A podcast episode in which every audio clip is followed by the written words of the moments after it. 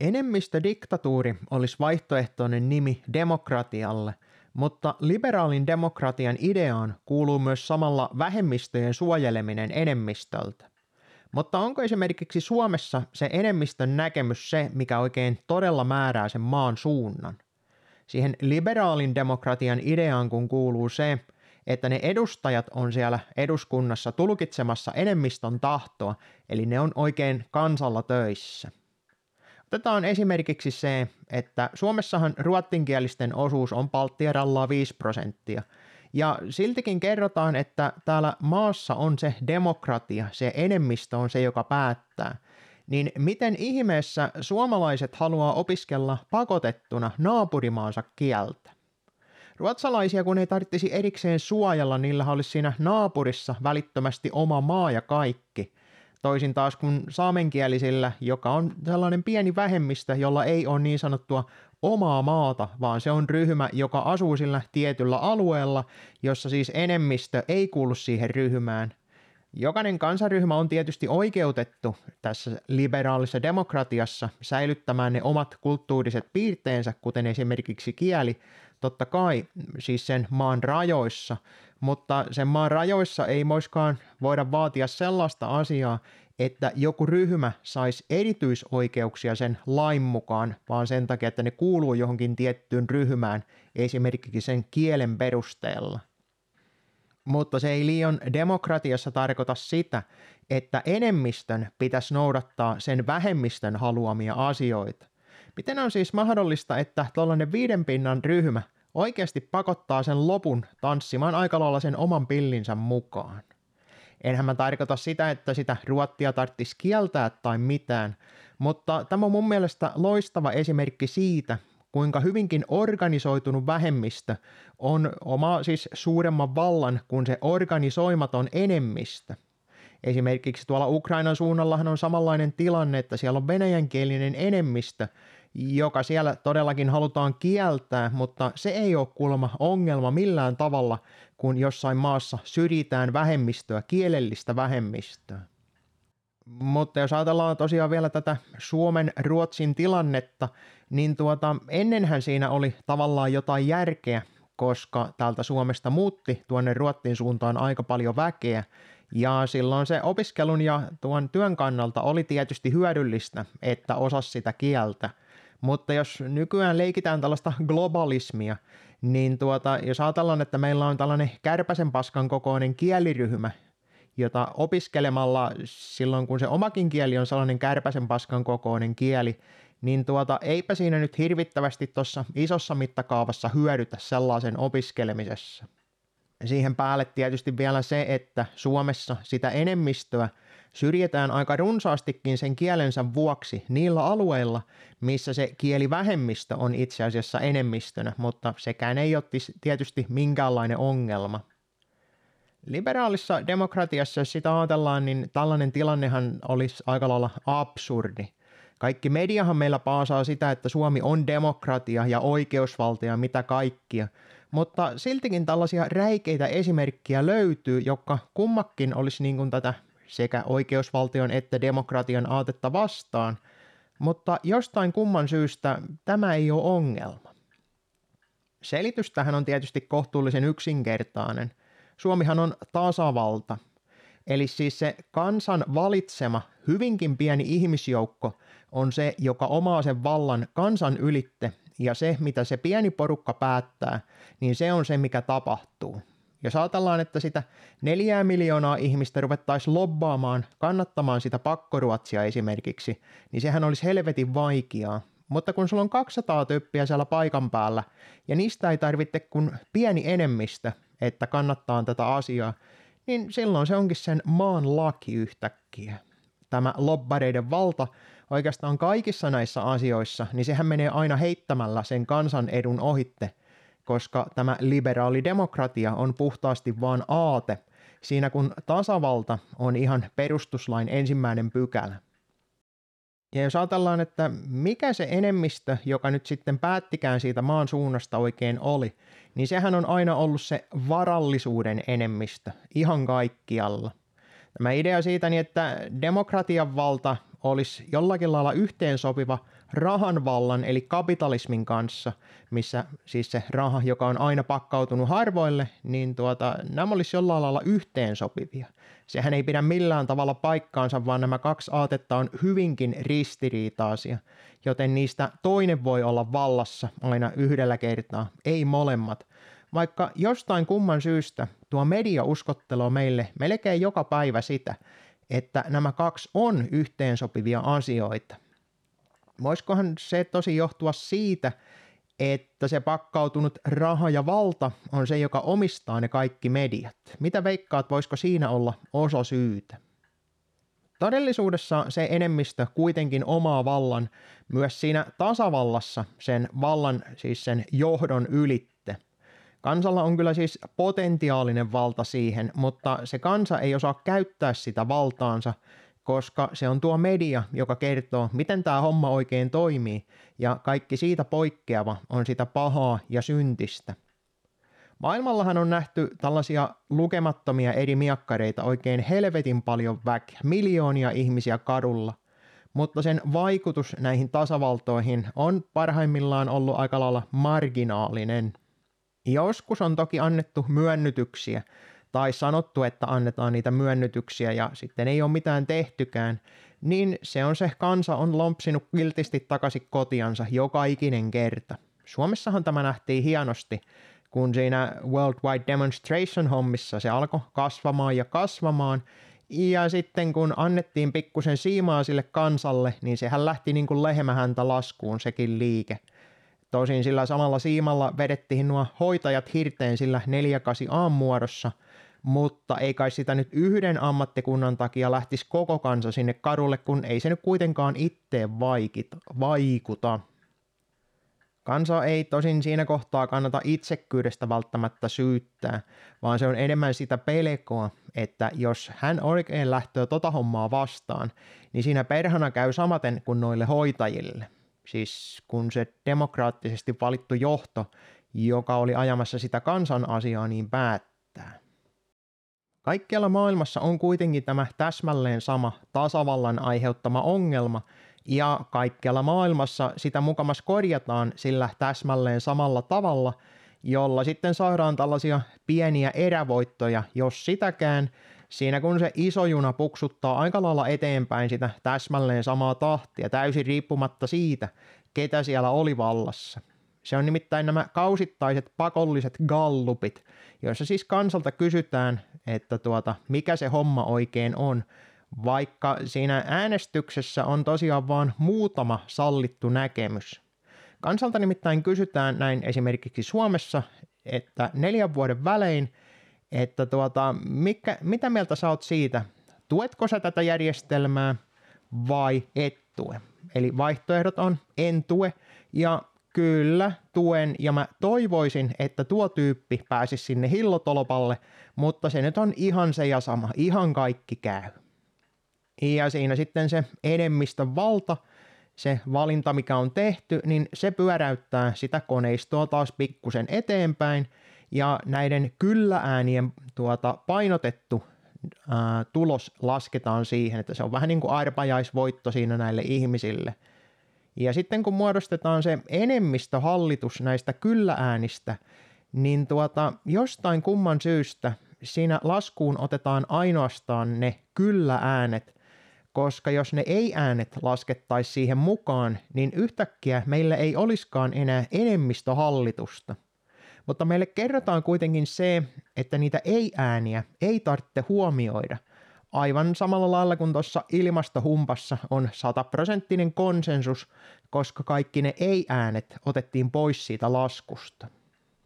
Tietysti siinä on se, että Suomessa ja todennäköisesti kaikkialla muuallakin on ihan lakiin asti kirjoitettu se, että ainoastaan se kyllä-äänten enemmistö, tai siis se kyllä-äänet lasketaan siihen hommaan – se on ihan se ja sama, kuinka moni sinne on mennyt sen kyllä-äänensä laittamaan siihen järjestelmän todelliseen asiaan nähden, että tuota, millä lailla se saadaan se lopputulos. Ja nämä ei-äänet ohitetaan aivan kokonaan. Tosin se ei aivan ehkä pidä paikkansa. Tällainen italialainen poliitikko kuin Giulio Andreotti oli väitetysti ainakin sanonut, että miten tämä homma oikeasti pelaa. Mä oon ottanut pätkän tuota Me Kansan sivulta löytyvästä artikkelista, mä laitan tuonne linkkeihin vähän tietoa tästä, mutta en suoraa linkkiä, koska tämä sivusto on vähän sellainen, että nämä algoritmit tässä meidän demokratiassa me ei oikein suosi tällaista asiaa. Kuitenkin Andreotti sanoi, että luuletteko, että me poliitikot istumme vaalipäivänä television ääressä, kuten te, nähdäksenne kuka voittaa ja kuka häviää. Me emme välitä paskaakaan, koska on vain yksi voima. Meitä kiinnostavat vain luvut siitä, kuinka moni ei mene äänestämään, kuinka monta tyhjää äänestyslippua on ja kuinka monta on peruttu. Sillä, jos äänestämättä jättäminen saavuttaa 60 prosenttia, se on meille ohi. Se tarkoittaisi, että kansa on haastanut koko poliittisen järjestelmän. Tuomarit eivät olisi enää kontrollissa ja he järjestäisivät välittömästi todellisia oikeudenkäyntejä, ja me kaikki päätyisimme vankilaan. Mutta meidän onneksemme te ette tiedä tätä ja toistatte jatkuvasti suuhunne laittamiamme pieniä lauseita, kuten jos ette mene äänestämään, te alistutte muiden äänestävien tahtoon. Tämä siis todistaa sen, että enemmistö olisi oikeasti vallassa ja sen ei tarvittisi mitään muuta tehdä kuin osoittaa sille koneistolle, että ei.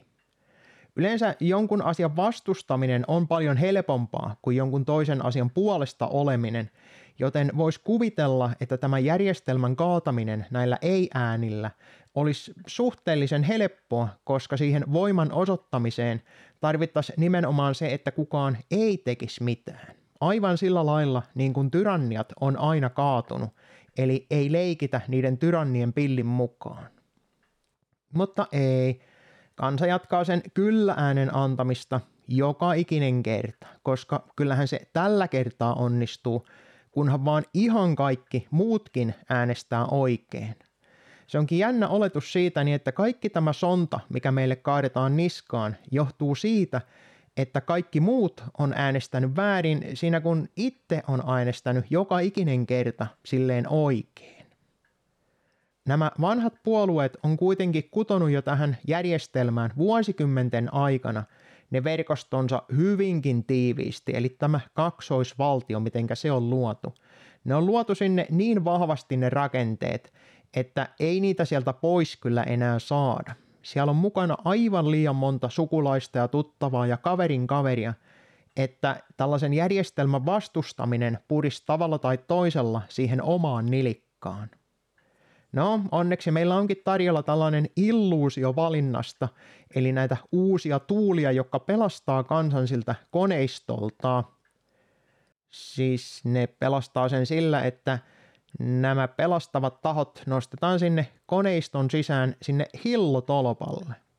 Kun on siis useita eri vaihtoehtoja, mihinkä sen kyllä-äänen voi antaa, niin se on sentään sitä aitoa demokratiaa, vaikka edelleenkin ne ei-äänet ohitetaan aivan täysin, jolloin enemmistön mielipide ei todellisuudessa ole se, mikä siihen vaikuttaa.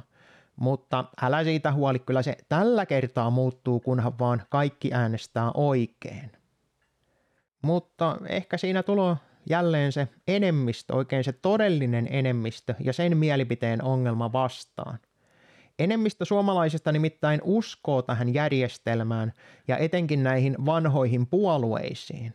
Ne luottaa siihen, mitä se media kertoo, ja luottaa siihen, mitä media sanoo, että mitä mikäkin puolue ajaa ja mikä on se oikea valinta ihmisille. Ja ne sitten sen mukaan menee ja raapustaa sen numeron siihen lappuun neljän vuoden välein. Ja vuosi toisensa jälkeen tällaisia pienpuolueita, niitä syntyy ja niitä kuolee.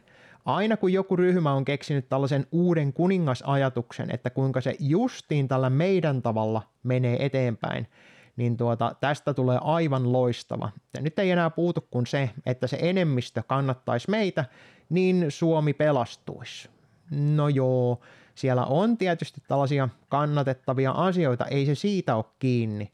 Mutta kun nämä keskenään kilpailevat ja riitelevät pienryhmät ei oikein onnistu edes siinä marginaalin pienessä omassa porukassakaan tekemään yhteistyötä keskenään, vaan ne on jatkuvasti napit vastakkain, niin kuvitteleeko joku ihan aikuisten oikeasti sitä, että kun nämä ihmiset päästetään tonne valtaan ja päättämään isoista asioista kaikkien muiden yli, että se muuttaisi jollakin lailla sitä nykyistä menoa. Kun edelleenkin se on se tasavalta, ja se merkittää sitä, että meillä on pieni ryhmä, joka on vallassa sen kansan ylitte, ja se kansa on se, joka nostaa sen porukan sinne valtaan joka ikinen kerta, ja tämä pieni porukka on vallassa, ei se kansa. Enemmistön mielipide on luotavissa aivan täysin ton median avulla, ja kuka se olikaan taas, joka sen median omisti. Että niillä pienillä puolueilla olisi käytännössä minkäänlaista valtaa siellä eduskunnassa, niin nehän tarvittis enemmistön sinne, siis näistä, jotka äänestää, niin heistä yli 50 prosenttia pitäisi kannattaa näitä pienpuolueita. Siis kaikki ne ihmiset, joilla on ne sukulaiset ja kaverit ja tuttavat siellä valmiiksi verkostossa, päättäisi, että ne kääntää nyt takkinsa sitä omaa sukuansa vastaan ja auttaisi jonkun pienen porukan nousemaan valtaan ja kankeamaan kaikki ne sukulaiset ja muut pois sieltä kaksoisvaltiosta. Nimittäin se ainut tapa kääntää se hallinnon suunta oikeasti, niin kuin historiasta ollaan nähty, on vaihtaa myös se virkamieskoneisto silleen oikeanlaiseksi. Ja nämä pienet porukat, joilla ei tunnu juurikaan olevan ymmärrystä siitä, että miten tämä koneisto oikein toimii, eikä oikeastaan minkäänlaista kykyä toimia yhteistyössä edes siinä omassa pienessä porukassa, haluaa nyt, että sinä uskot, että he kykenee muuttamaan tämän suunnilleen vuosisadan tässä rakenteilla olleen verkoston tuosta noin vaan. Siis nämä porukat, jotka kykenee kasvattamaan lähinnä sitä omaa kannatustaan ja suosiotaan sillä, että ne kannibalisoi muita samankaltaisia ryhmiä sen sijaan, että ne kykenisi tuohon suuremmassaan millään lailla vaikuttamaan. Sanotaankin, että äänestäminen on se aikuisten versio joulupukille kirjoittamisesta, mikä on hyvinkin lähellä sitä karua totuutta.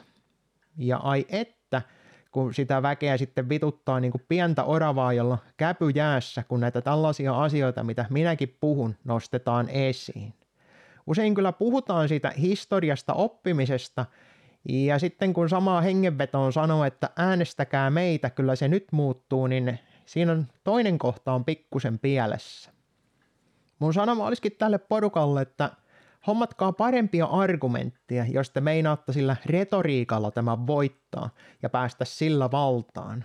Tai sitten opiskelkaa sitä historiaa ja oppikaa sieltä, kuinka ne tyrannit oikeasti kaadetaan, jos siis te ajattelette sitä, että nuo yläpuolella olevat tahot on sitä jonkunmoista hirmuvaltaa. Joukkohan väittää esimerkiksi niin, että näiden tyrannien käskyjen noudattamatta jättäminen, niin se olisi jollain lailla passivointia. Siinä kun niiden käskyjen noudattaminen on sitä ainoa oikeaa tekemistä. Ja ei siinä, kyllähän nuo hillotolpat kelepaa nytkin ja siellähän on nyt tälläkin hetkellä 200 tyyppiä porsastelemassa noilla kansan rahoilla, siinä kun ne isot oikeat päätökset tehdään aivan muualla.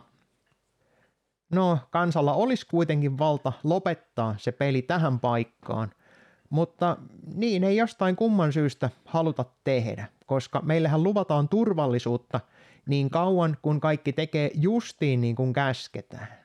Onkin sinänsä jännä juttu, että moni osaa osoittaa sen, että kuinka vaikka tämä 911 tai tämä zombivirushomppä – niin tuota, niissä media puhuu ihan puuta heinää ja se virallinen tarina on ihan höpön höpöä, niin kuin tämä yksi sankari sanoi.